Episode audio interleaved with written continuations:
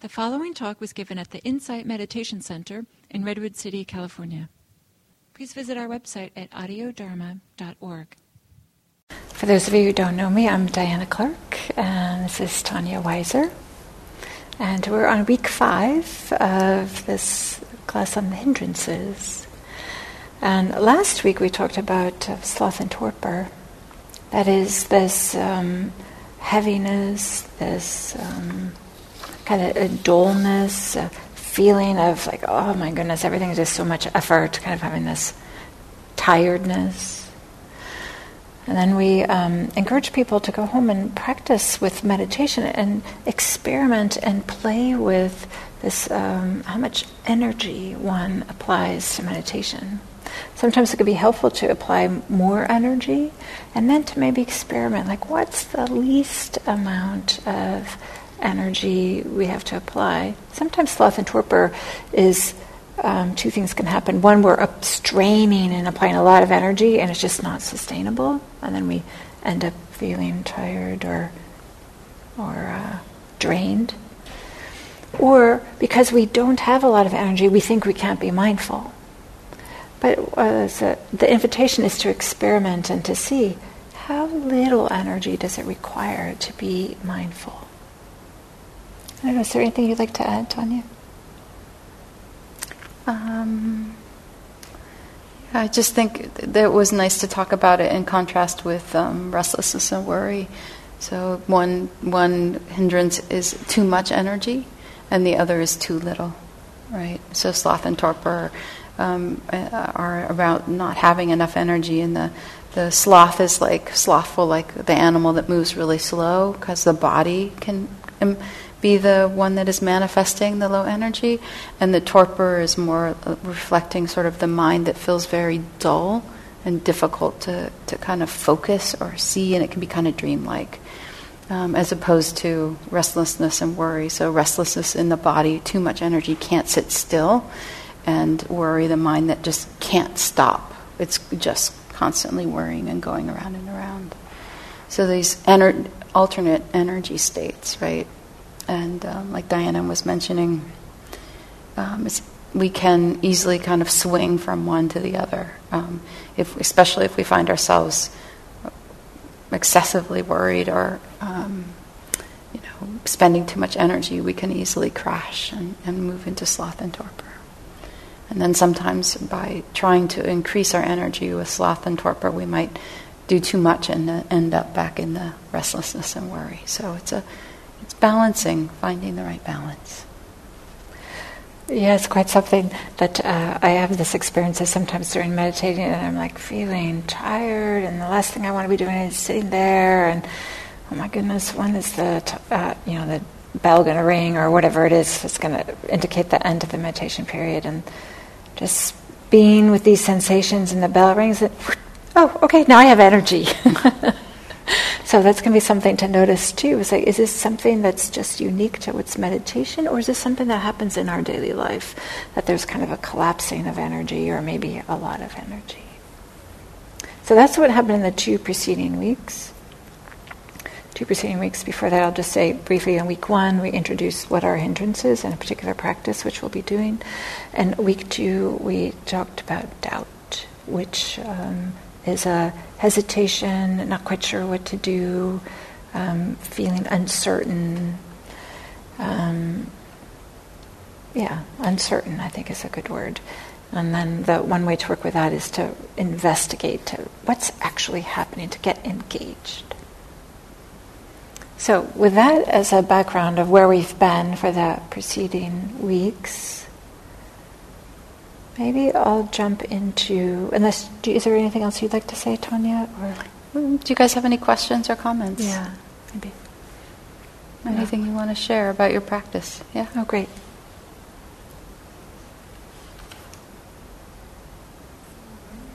You have to push the. Yeah, there we go. So it was really helpful to consider the aspect of striving because I found that the moment we started talking about it last week, I was in our group. I thought, oh my goodness, I'm a striver, and I didn't even realize it.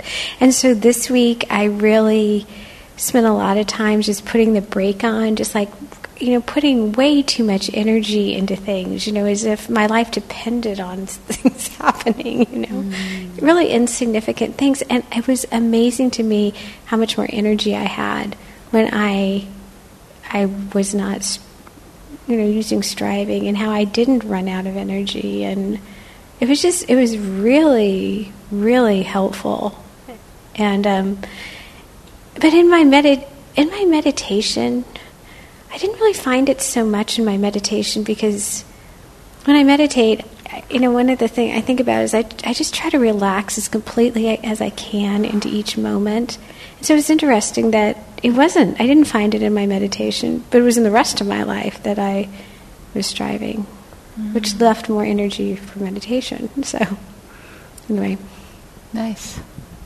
It's so great because when we learn these things about ourselves, then we can decide or choose to do something different. Maybe it's a habit and it's not so easy to do something different, but uh, learning these aspects about ourselves is always helpful. It's great. And what is your name? Jillian. Jillian. Thank you, Jillian. Does anybody else have a comment or a question?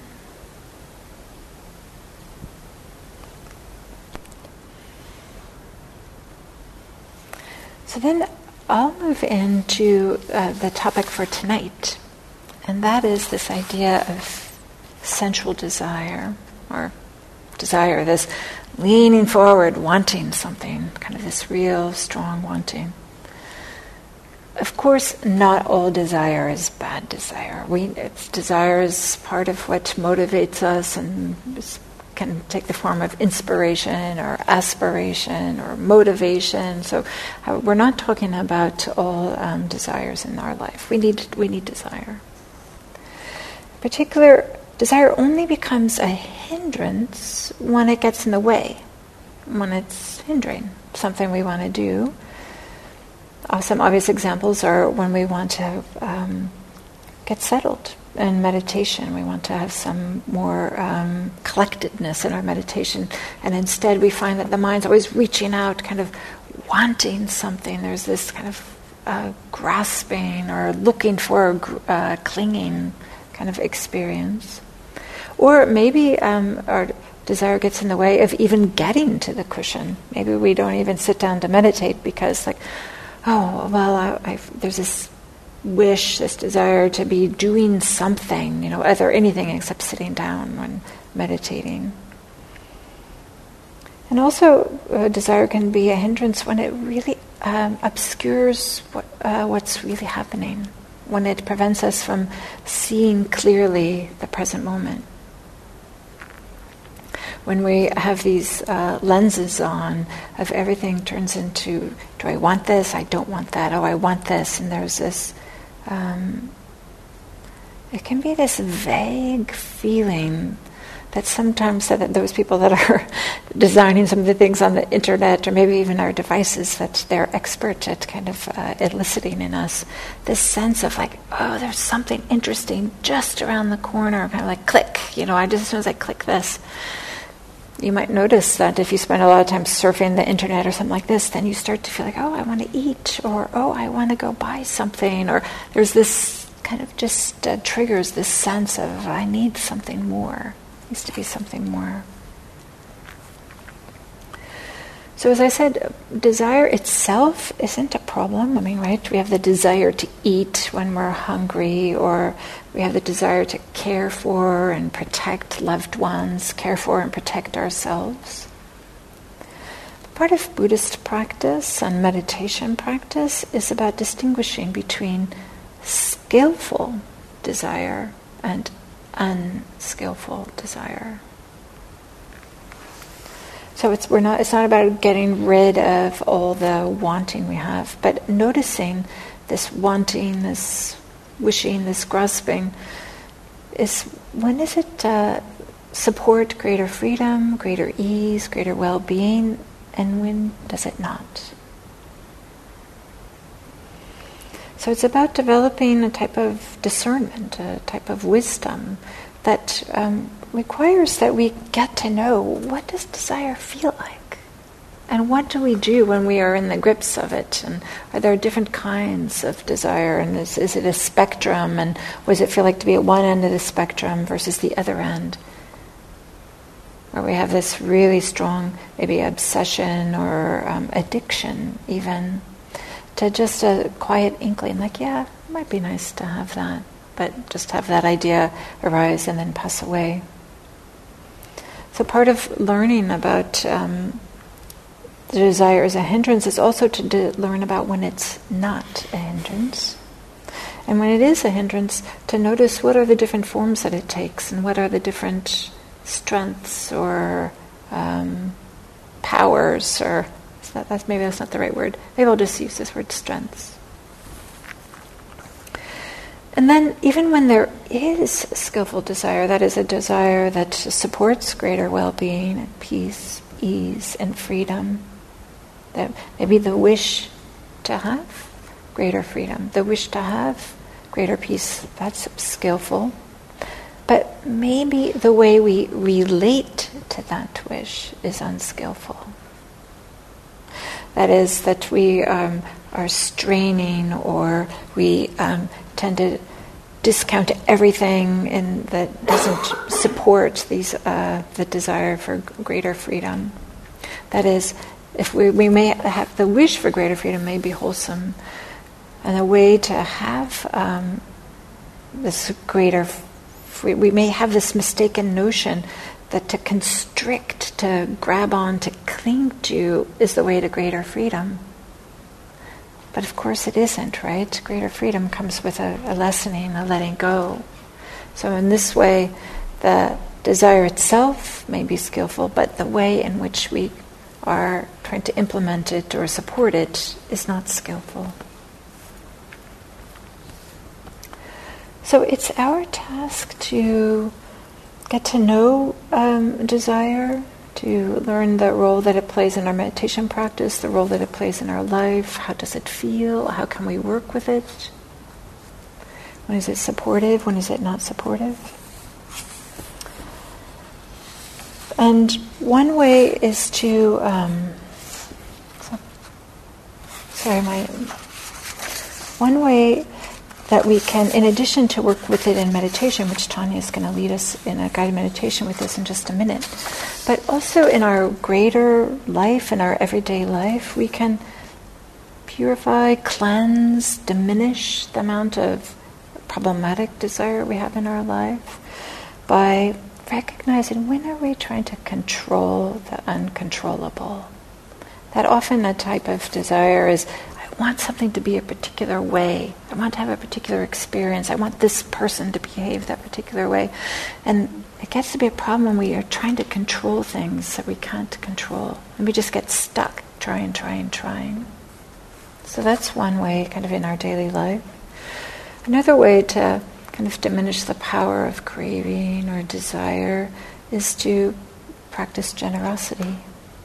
We can do this so many ways. We can be generous with our time, with our thoughts, with our money, with our whatever resources we have. It's kind of the, you know, to give things away instead of having the sense that you have to acquire and get things.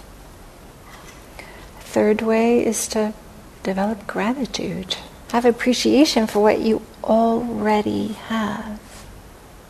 There's so many things that we can be grateful for. This can be a transformative practice in itself, is to kind of just um, to reflect on what we can be grateful for. And then maybe the last thing that I'll say, kind of in the big picture, that we can do to kind of diminish the unhealthy effect or um, unhealthy power that desire, or craving, maybe even addiction, compulsiveness can have in our life is to simplify our lives. Simplify in whatever way makes sense away from the sense of uh, we need to acquire things. The sense of I need more, more, more. Is there a way that we can simplify our lives and say, actually, I don't need this new little gizmo. The gizmo that I have is actually pretty adequate. Maybe it's not perfect, but it's good enough. So these are some of the things that we can do just in our lives to kind of work with desire, and then Tanya is going to lead us specifically a meditation practice to work with it. Shall we meditate? Yeah? All right. So, yeah, take a moment to get yourself, you know, into a comfortable meditation posture and you're welcome to go get more cushions, sit on the floor, or do whatever it is that would support you.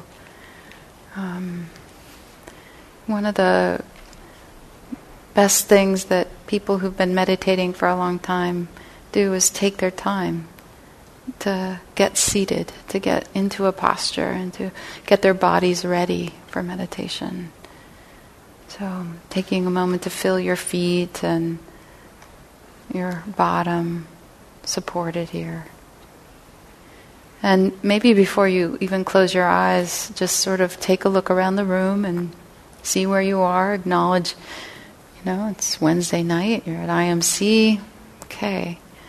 You know, just to let the inner intelligence, the nervous system that can be scanning for risk or danger, let it say, okay, these people are okay. We're all here to meditate together, right? And the space is okay. You know, and, um, and then when you feel ready, you might just sort of bring your awareness, start to feel the breathing, even with your eyes closed, and just sort of letting more and more of the experience of breath come. And my, I find that as that happens, my eyes naturally want to close. And, you know, you don't need to close your eyes, too. It's okay to sort of gaze them softly, sort of on the floor, a little bit in front of you. Just sort of gently sort of like a snow globe, letting all the energy and awareness settle and come into the body. And feeling the breath as a anchor, if that works for you. It's moving, it's coming and going, it has a rhythm. It's easier for our minds to pay attention to something that is shifting and changing than to try and pay attention to something that is more still.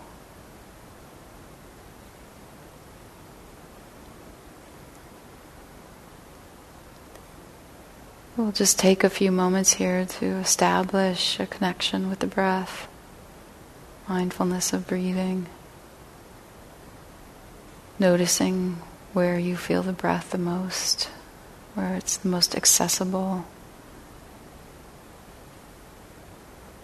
It might be in your belly or nose.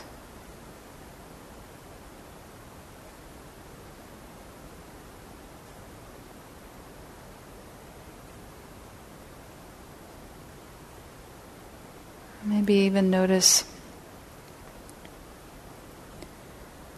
how it feels to you tonight in this body, in this place, to experience an inhale and how an exhale feels different tonight, here.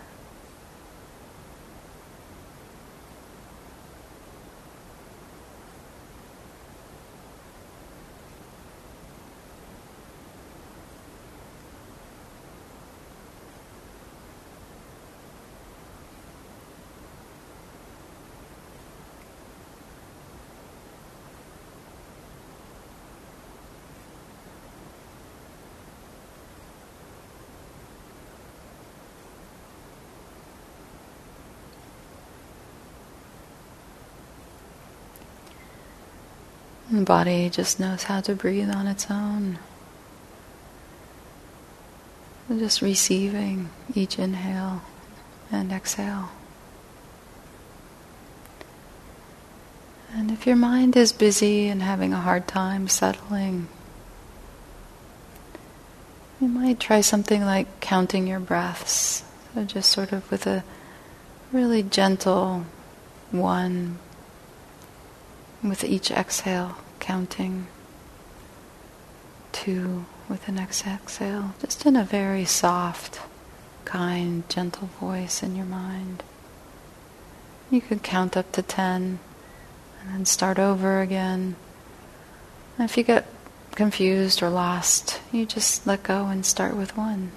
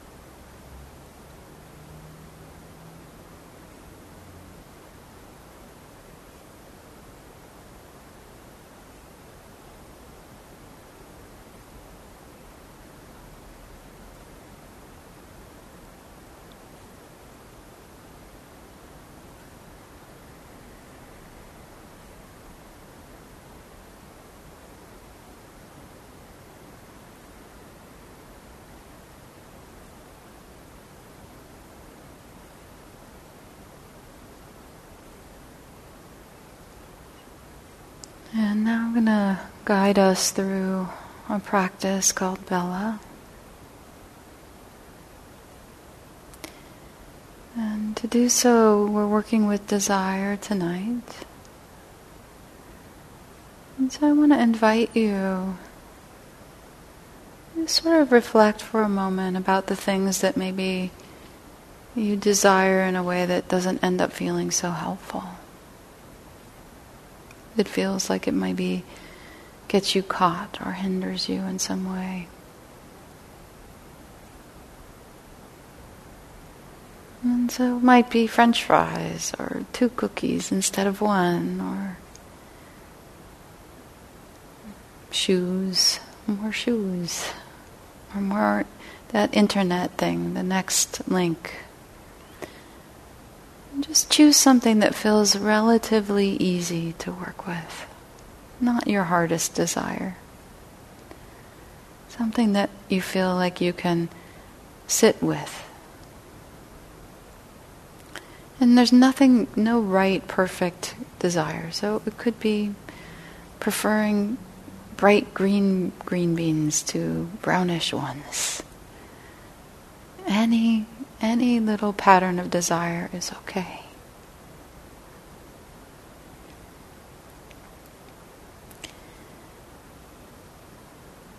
So bringing this to mind, sort of allowing your mind to sort of just take in the experience of this wanting, this desiring, or this preferencing.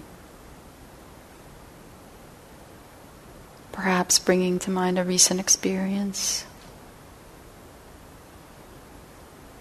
Or maybe it's just enough thinking here about whatever has come up for you.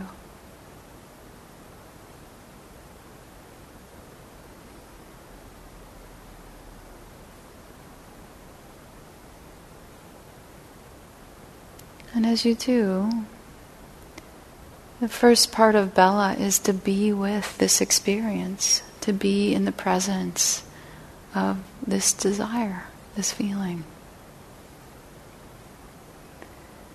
And the way we want to do this is um, to first just recognize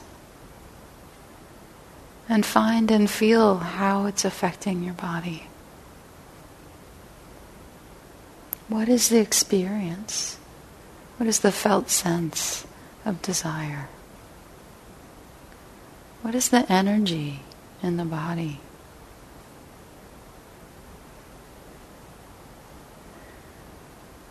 And really taking your time to sort of be with, present and aware.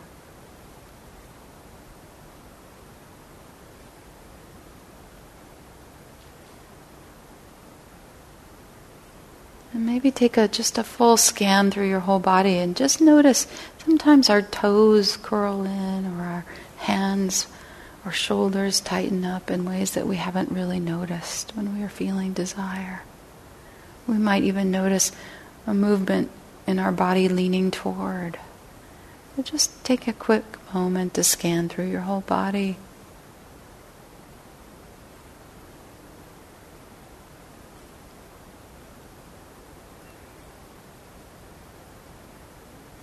being with. And from here we move to the E and Bella of examining. Sort of how did how did this desire come to be?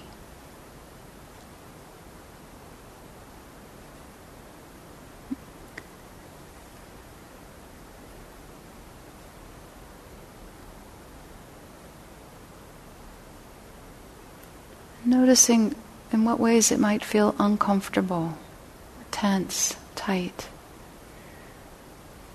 And seeing if you can identify the kind of energy or movement to try and control Diana mentioned, right? Trying to make things go the way we want them to be. Or the energy of reaching, and just sort of see if you can feel a connection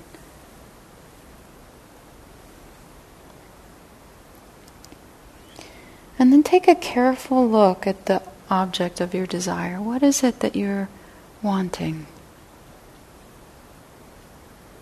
And if you could change the lenses, you know, or see it from a different perspective, how is it you're looking at this object in a way that maybe isn't so clear, so true?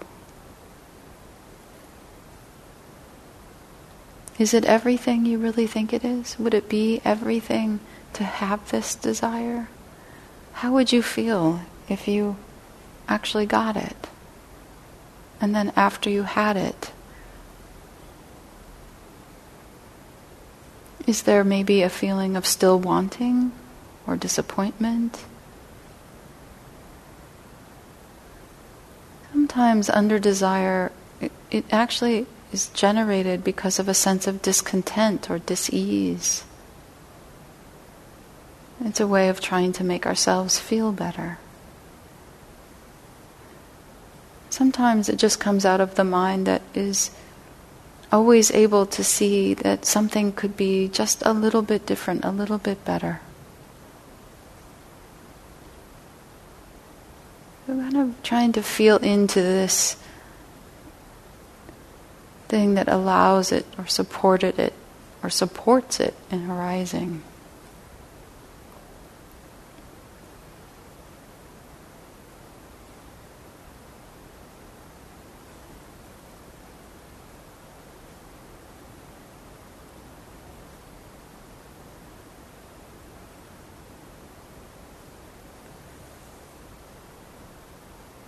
And from examining, we move to the energy of lessening.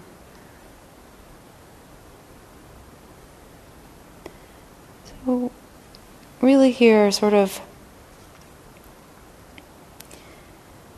maybe noticing first, you know, how can I relax with if there's tension in my body, right? How can I let go of some of the energy or effort of wanting to control or wanting to get this thing? How can I lessen? Maybe instead of focusing on the object of desire, you shift to noticing the discomfort or the relentlessness.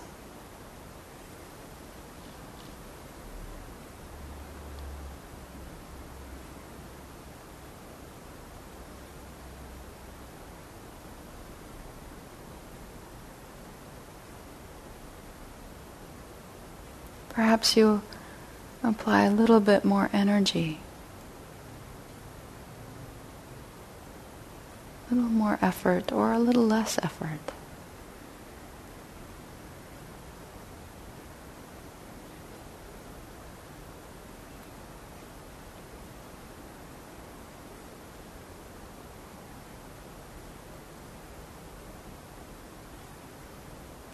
And from lessening, we move to letting go. Is it okay to let go of the object of desire right now?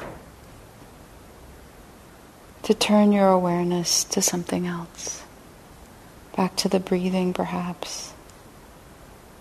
Or to the feelings that underline, underlie or feed the desire, the feeling of sadness or loneliness or imperfection?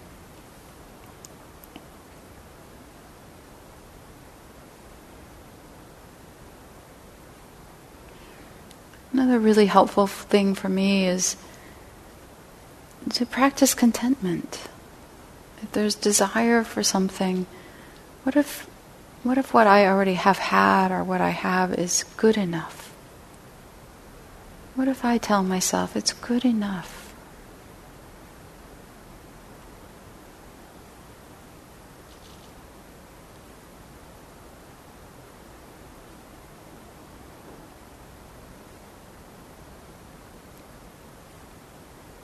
You might give some consideration to things in your life that trigger this desire.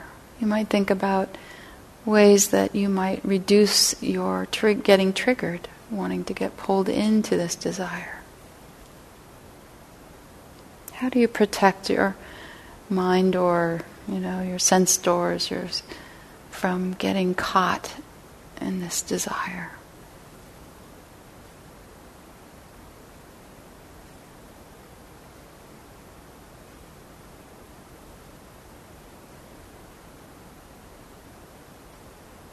Mm-hmm. another option is to actually take a moment to reflect on a sense of well being, a feeling of having enough, contentment, or just feeling gratitude or appreciation.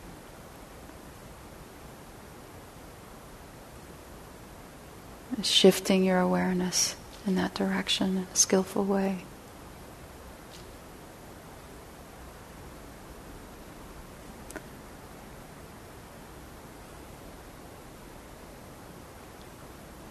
And as you do these things, notice what supports your being here, right here, with whatever's really true for you.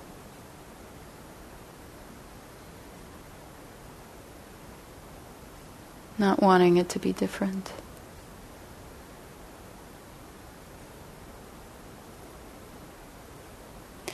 And the A of Bella is to kind of reflect and acknowledge how the desire, the energy of wanting pleasure, how it lessened during the meditation. Were there things that you did that helped that energy in your body and mind lessen? Or disappear at all? Perhaps there's no desire present at this moment and noticing what that feels like.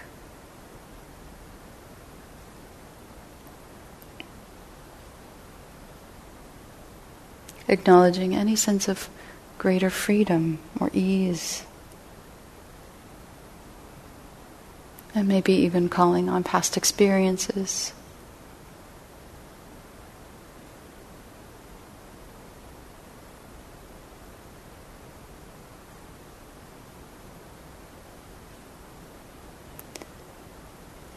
So, in the meditation, we practiced with Bella, which was to be with sense desire, to examine it, how it feels, and what sort of gave gave it ground, what helped it arise, the examining, and then the lessening, and the letting go, and then the appreciating, the absence or the freedom from from the desire.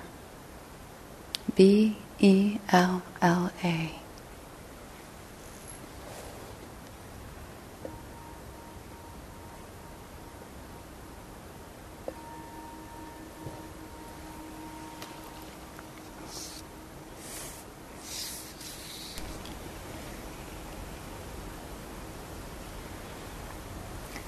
Thank you, Tanya. Mm. Yeah, so Tanya led us through a guided meditation in which we can explore the experience of desire as well as different ways to work with it and to be with it, so to speak. So now I'd like to ask some questions. What uh, did you discover, or did you learn, or did you find out or explore? What effect does desire, desiring, have? On your body and on your mind. Are you able to notice, well, what is that experience of desiring? What is that like?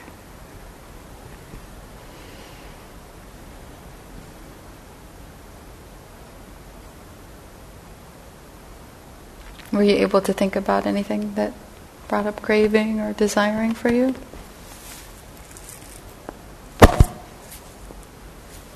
I thought about French fries. Because you mentioned it, and I had French fries not too long ago, and I thought about that.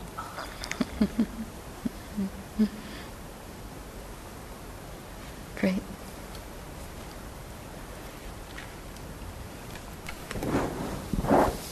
Um, well, the the effect of it was like this real this um, kind of a tingling sensation so it was more, it was like an energizing thing, mm-hmm. but it mm-hmm. wasn't comfortable. Uh-huh. But it was definitely energizing, mm-hmm. surprisingly so. Mm-hmm. Remember how Gil always says, oh, doesn't always say, but he ref- says that desire is the caffeine of something, and I thought I, I totally see what he means. Yeah. Yeah, it's motivating, right? It wants us to move and go get. Yeah. And part of the reason why I think uh, Gil used that expression like caffeine is because there can be a little bit of withdrawal. We may uh, have our whole lives may be oriented about mm-hmm. acquiring, acquiring, acquiring, acquiring status, acquiring objects, acquiring pleasurable sensations, getting, getting, getting. And then when that starts to diminish, then we may feel like, oh, I don't know, there can be a sense of loss or what, what's happening. Anybody else? Uh, what is it? What was that experience like?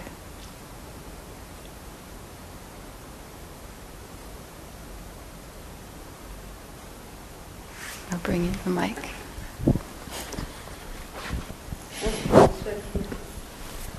Okay. Well, you saw about French fries. I saw about cheese.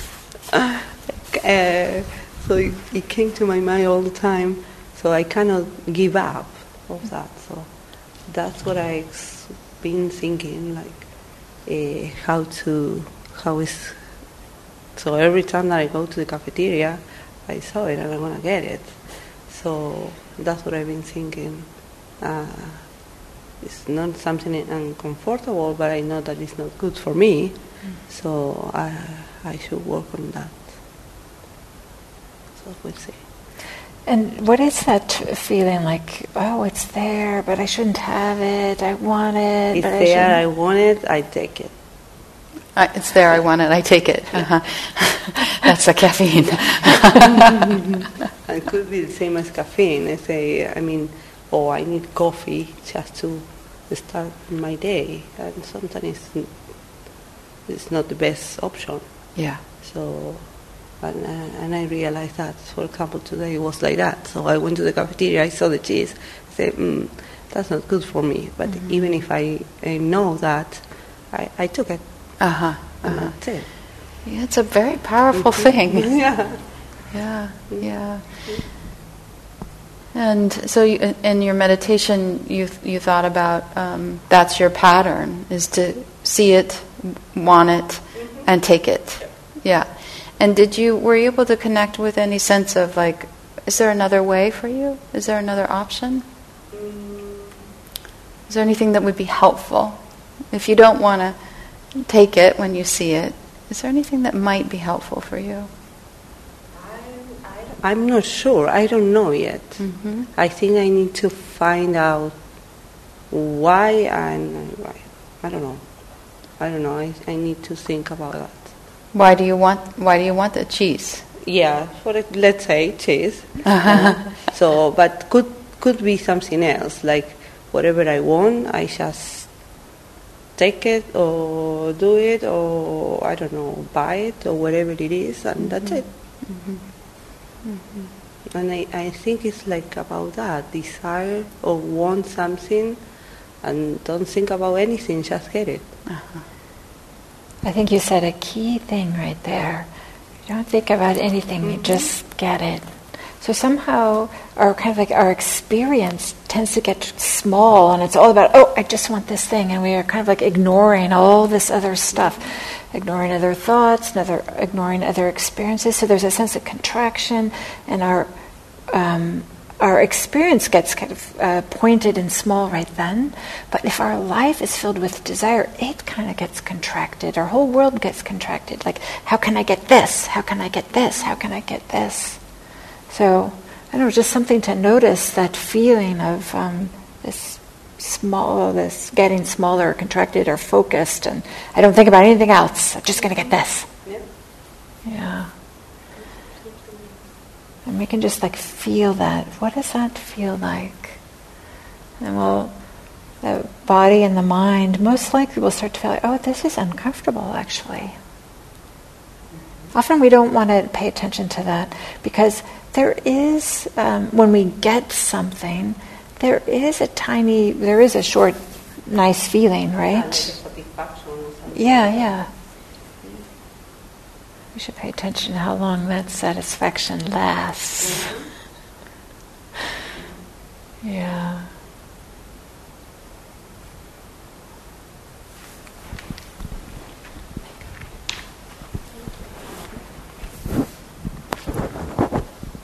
I think I'm most susceptible to desire when I feel hurt Mm-hmm. because I'm already in pain and I want some, it to go away. So of the the two, desire is so much more pleasurable. So any advice for that? I think it's fantastic that you noticed that we often are using desire as a way to distract ourselves and to um, feel better. But there's a um, something to notice about there's a difference between desire and pleasure. Maybe I'll talk about this a little bit. So we often have desire for pleasure, but this um, this idea that things that bring pleasure are going to be a source of lasting happiness. Just something for us to examine and explore. Just as I hinted at earlier, right? There is a certain amount of satisfaction when we do acquire something or we have a pleasurable experience. It's definitely there. There's a little hit of something. And maybe that hit is the diminishment of the uncomfortableness of desire or the uncomfortableness of feeling hurt.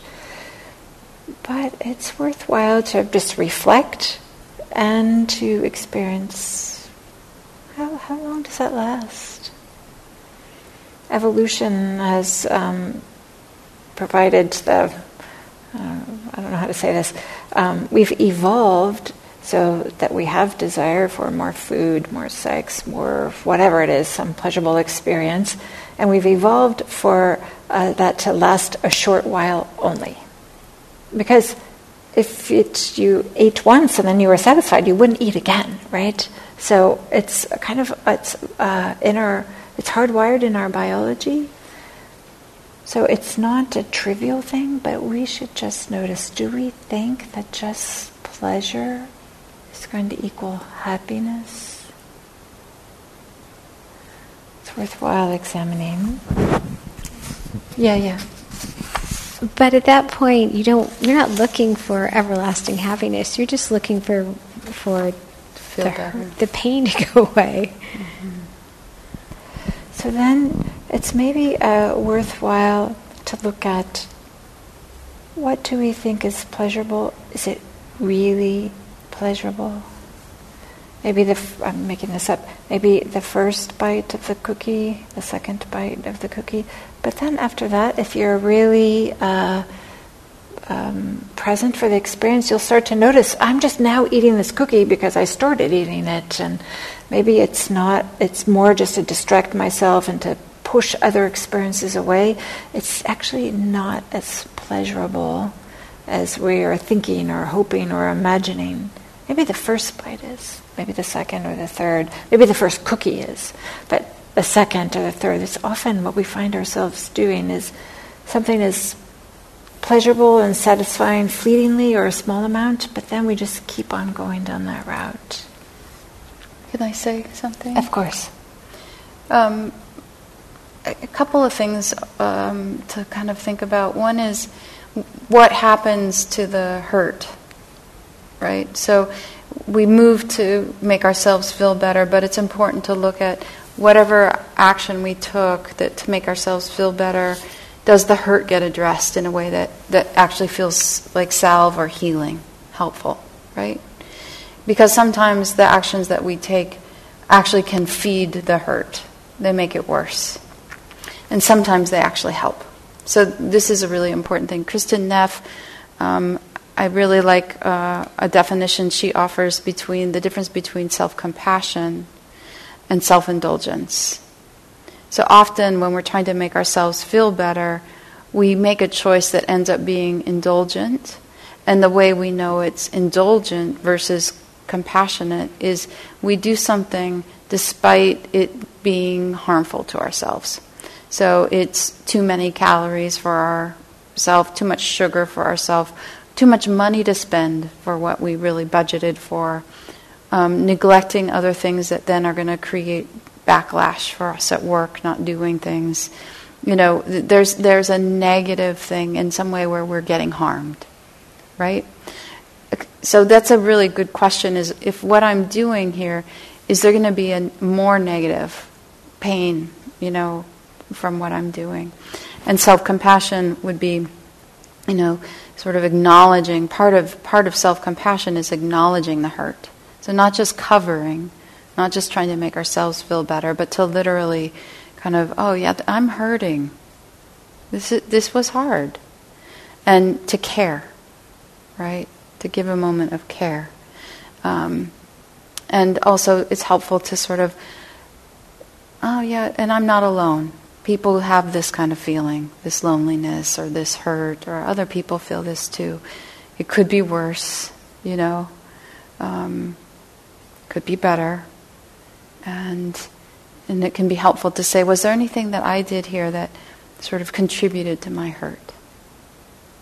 And what would help me, what would really help this hurt feel better? You know? So, um, is that helpful? Yeah, oh, good. Okay. Yeah. The mic. I'm pointing to. That's okay. Yeah. So you said that you've read her book and, and that it was a good reminder to think about this. Yeah. And the title of her book is Self Compassion, right? Yes, her book is called Self Compassion, and she's got a website, selfcompassion.org, um, and she has this definition of the difference between self compassion and self indulgence, as well as self esteem on it, and other stuff that's um, really useful. Yeah.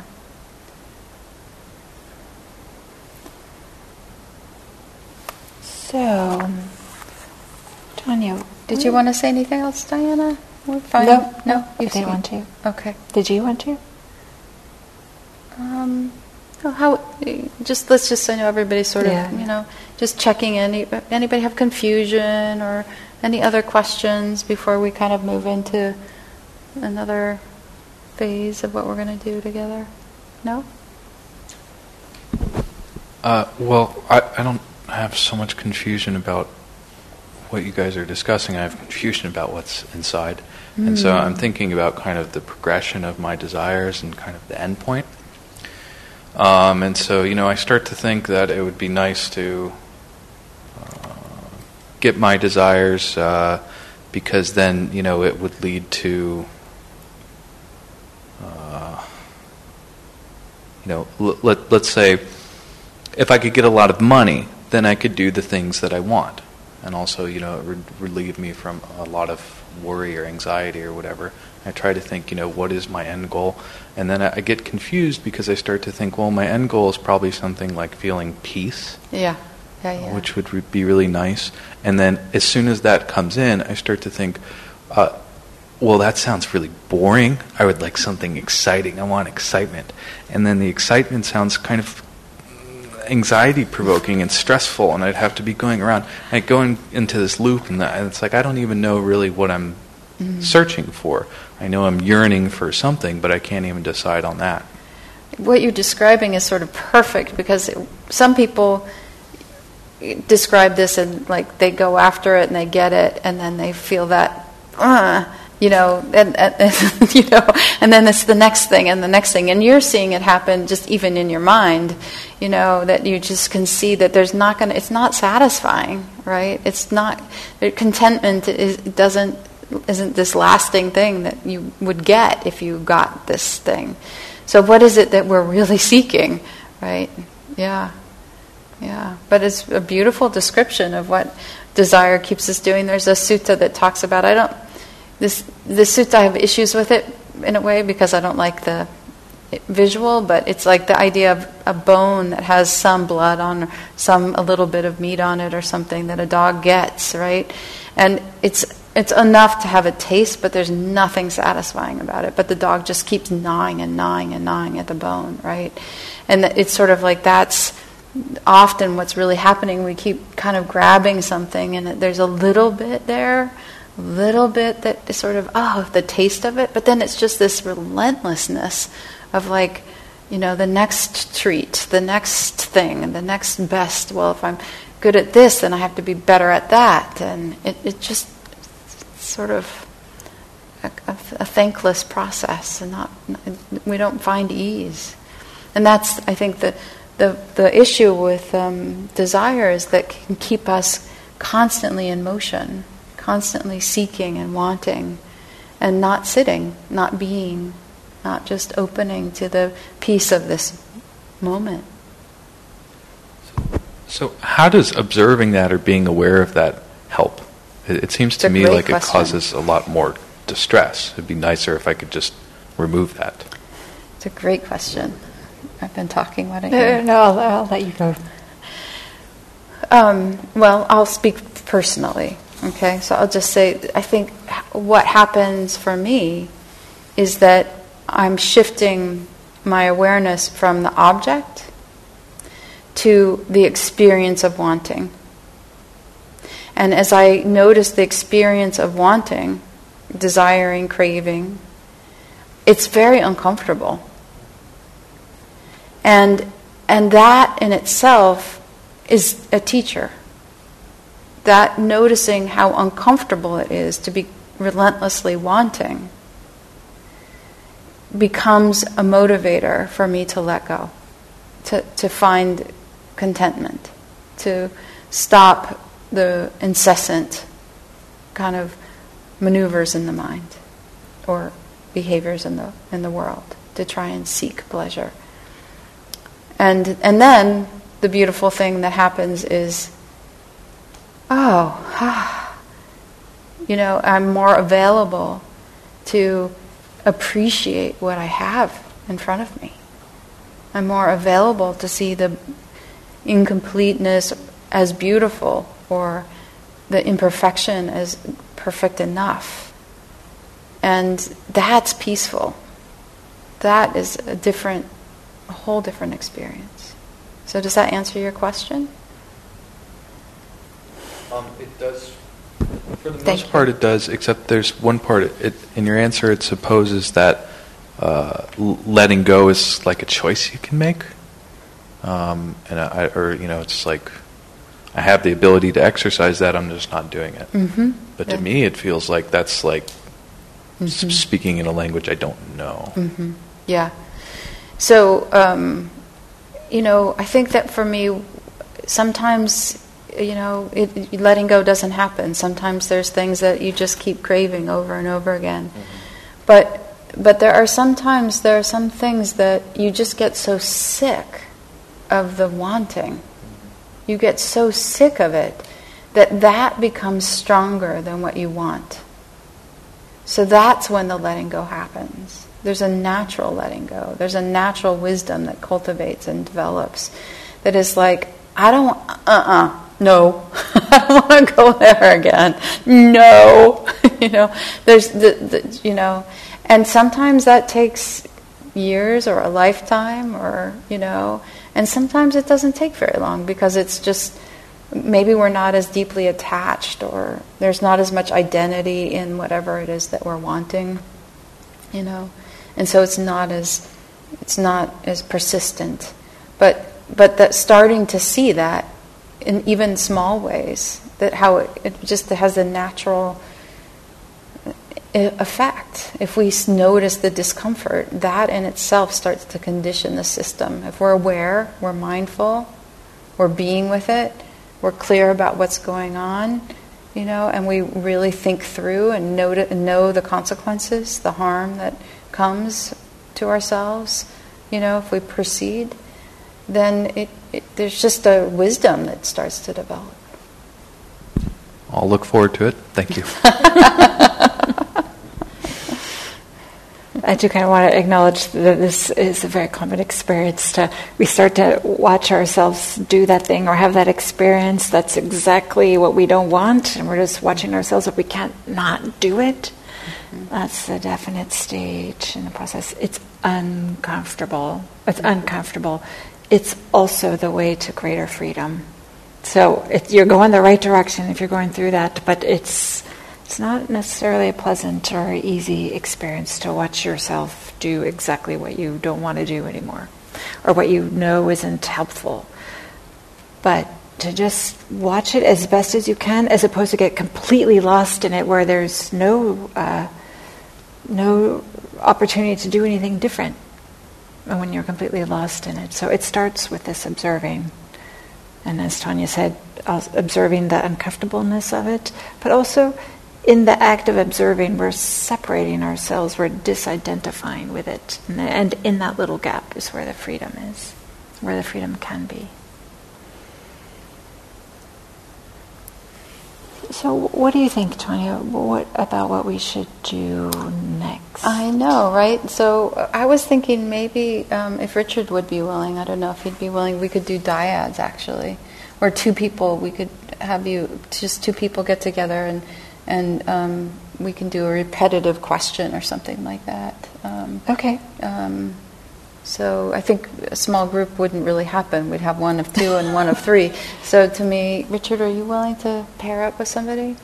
And um, what do you think of that idea, Diana? I didn't know if we wanted to do if Richard was going to participate to uh, groups of two or groups of three. So would you? Uh,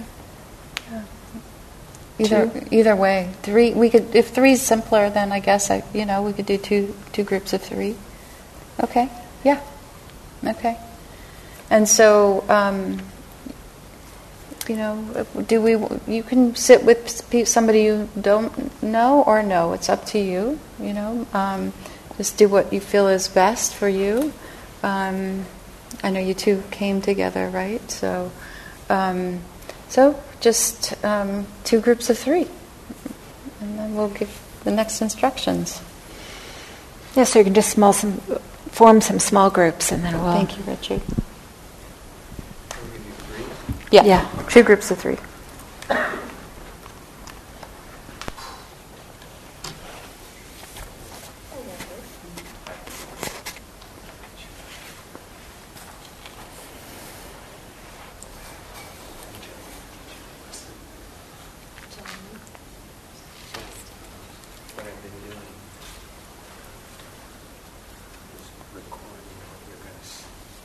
The question. Okay, yeah, we'll record the question. Okay. Yeah, it's recording right now. Then we'll hit the pause button when you when you guys are talking. Okay, so we're just going to do. Um, this is just an opportunity for you to explore something on your own, and rather than to just to be hearing us talking all the time, for you to engage with this. So we're in groups of three, and one person will speak at a time. And we're just going to provide an opportunity for you to explore a topic and maybe find the edge of your awareness, the edge of your understanding. So it's um, you don't have to tell a big long story, complicated story. It's just an opportunity for you to explore something. And the other two people are with are witnessing, listening, being there with you while you're exploring this topic. If when you're the speaker, if you'd like to close your eyes, you're welcome to do that. If it's a way to um, help you connect with uh, your experience. So we'll have um, one person speak for two minutes, and then I'll ring the bell, and then the next person for two minutes, and then I'll ring the bell. So here's the first topic. How much do you orient your energy, your attention, just your activities, how much is a, your life oriented around wanting? Or this sense desire, or this, or just this general feeling of wanting. Something for you to explore. And the person that's sitting closest to that back wall can go first, and you'll go um, clockwise. So please begin.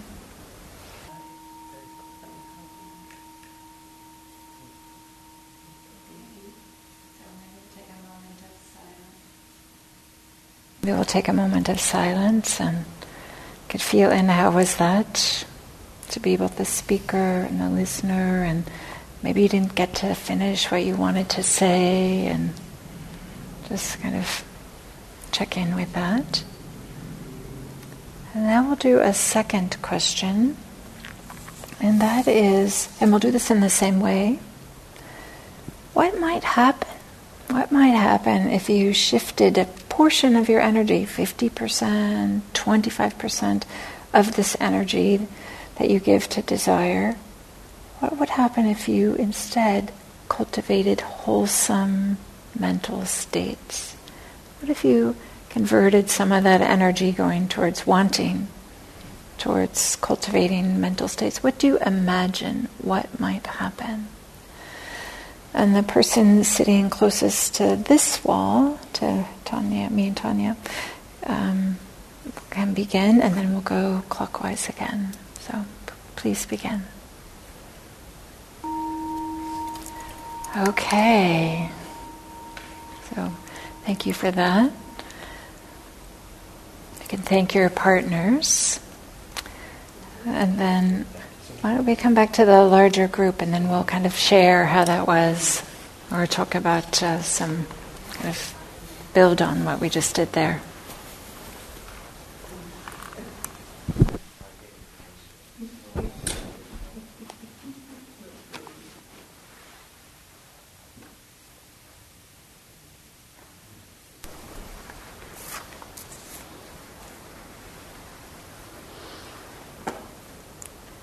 How was it for you guys um, to listen to each other and to share? Was it good? Do you mind using the microphone? Just push the button and the green light will come on. On the other, yeah, there you go. Push and hold.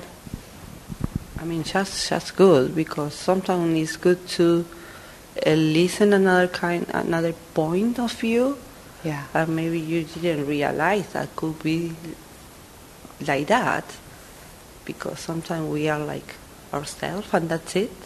Mm. Uh, we are like selfish. We don't uh, uh, pay attention to others, so it's just simple. Like simple. It's it's good to to get Mm. another kind uh, point of view.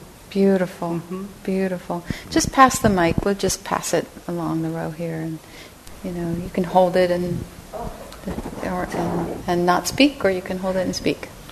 Um, well, it's just nice to bring out whatever is in thought or even formulate it.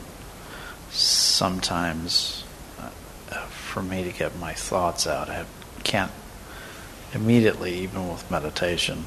It just seems like sometimes it's too deep to get language to come back right away. So it's nice to have that, but then it's also nice to um, hear some differences in things and people's perceptions. Uh, because you never know in the state now you're in. The next day you could say, aha, someone said that idea. It's like, now I see where they're coming from, you know. That when you were in your own thoughts, in your own place, you didn't consider. So. Thank you. Uh, I'm always surprised when when people don't say exactly what I've been thinking. um, and so, as you can imagine, I spend a lot of time surprised. But yeah, you, you you tend to hear things that that make a lot of sense that you didn't even think of. It was mentioned that um, for the second question, when you think about uh, uh, you know, taking 25 or 50 percent of all that time and effort you spend on focusing on your desire instead trying to cultivate something wholesome, that that could be initially very uncomfortable. So you would, you know, you have to modify things that you're used to, and and you know maybe forsake some of the the pleasure you get from chasing your desires. And to me, that that made a lot of sense, and it wasn't something I even thought about because I just thought, you know, if I could do that, it would just happen right away, and I would get the improvement, you know. Um, so so I, I tend to just think in binary, Mm. and I don't think about the steps along the way. Mm. So it's important to be reminded of that. Mm. Nice. Great, thank you. I, I- when you talked about the self compassion, I actually took a self compassion class that was based on that book. It's amazing how I it was years ago, but kind of this reminded me of that because as my partners were talking, I'm thinking you're just being so hard on yourself, Ah. you know, and it just kind of made me remember like when people how much harder we are on ourselves than kind of maybe we need to be, you know, which Yeah. reminded me that maybe I'm being kind of hard on myself. So I thought that was a, a very good. It's much easier to have compassion for other people than for yourself. Um, yeah. Mm, thank you.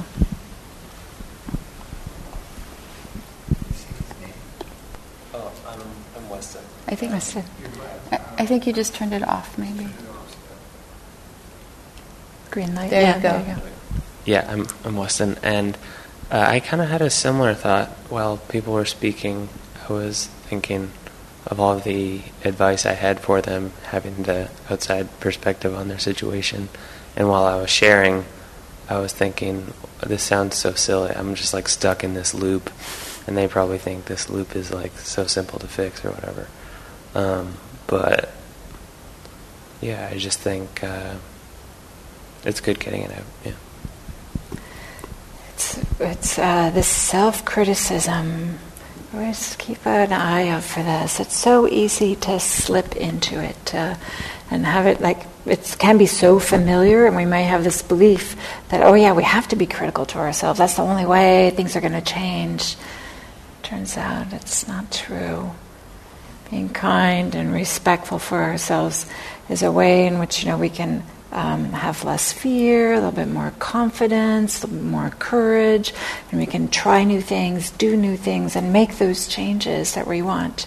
Whereas with self criticism, we feel a little bit locked in because we're afraid to make a mistake because we're going to beat ourselves up for it incessantly afterwards. So that's also, uh, you know, a, real, a well-worn habit for many, many, many people, myself included. I have spent lots of time in self-criticism, but then when that starts to go away, and you start to realize some of the freedom that's not there, when when it's not there, some of the freedom that is there instead, it can make a big difference. So just keep an eye out for that self-criticism, and maybe you can't make it go away, but maybe you could just do this very gentle inquiry is this really helpful?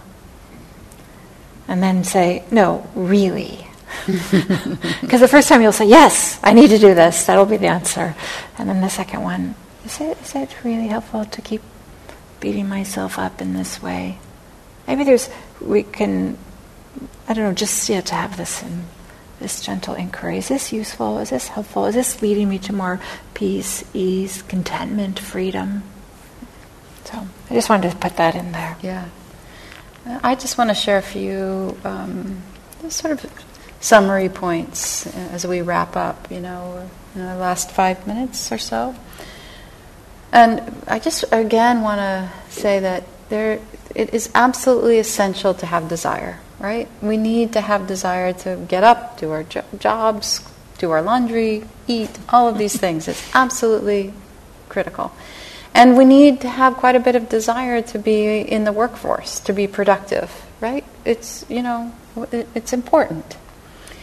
Um, but our society also exploits desire, right? Advertising, the way we're advertised to, the way the internet is set up, all of these things are, are set up to trigger this system in yourself over and over again. And then you see things that are kind of presented in a way also that makes it really shiny and really beautiful and really perfect. And it, it, it just triggers more and more of dopamine, this neurochemical that makes you want to go. It's this caffeine thing, you know, and it makes you want to go. And if you aren't mindful, you find yourself relentlessly going and not being still and content. So there's not, desire itself is not the problem, it's that it, we get over baked in it and we over exercise it and we give into it becomes see want take see want take everywhere with everything. And then pretty soon we're see wanting taking life. We're not experiencing life you know? So so the idea is to try and become more and more aware and choiceful about when we put our energy into this pursuit and when we let go and that for me, a huge, very beautiful practice has been a practice of, I call it a practice of contentment. And it, it really, it's simply about sort of going, is it good enough? Good enough. Right? There's so many things that I can see or work on or want. I can look at my house, I can look at my dinner, I can say, it could, oh, just this, if it was just this much more. And, oh, that would be perfect uh, what I have is good enough. Full enough, good enough, done enough. Just content. Be okay. And this is a practice that for me has actually brought a lot of ease. It's really kind of a um, gift, you know. um, to kind of feel like, no, it's good enough. It's okay. It's really good enough. And I think working with the inner critic is an important component. It's sort of these two need to come together, right? Because, um, you know, we have to be good enough. You know, we have to feel like we're good enough and that we deserve to feel at ease and be at ease, right? So, um, and in meditation, um, when we've been giving in and in and in to desire, it's very easy to just sort of start to agree with our mind that starts to say, well, if I do this and then I do that, you know, it's like we sort of just get swallowed into that energy in a meditation. And, or we have a pleasant experience and then we get all, we want more of that pleasant experience. And this desire starts to kind of, um, kind of cloud the mind or cloud or block our experience to actually have true joy, freedom and ease. So practicing in your daily life will help you when you come to the cushion, you know, to kind of get get more connected to this sense of just being, just being. So we have one more class next week. Diana will be here teaching by herself. I'll be on retreat, so I'm sorry to miss you if you're back and we'll be um, covering the hindrance of aversion or ill will. And the um, not wanting. The not wanting, the opposite energy of the wanting. Yeah. And, you know, on your sheet, there's a couple of homework suggestions if you want to practice with desire over this week. So they're simple, you know, I don't, I'm not going to say them right now, but it's really simple and nice nice practices that you can play with this week and um, bring your experience, your observations, and share them here. Or I'll listen to the recording when I come back from retreat, so I'll hear you too. So we want to thank you very much, Diana and I both, for your coming here and your sincerity and your openness, and really a delight. And I hope this is a benefit for you guys, and I hope you share the benefit with others as you go into your night and have you a beautiful rest tonight.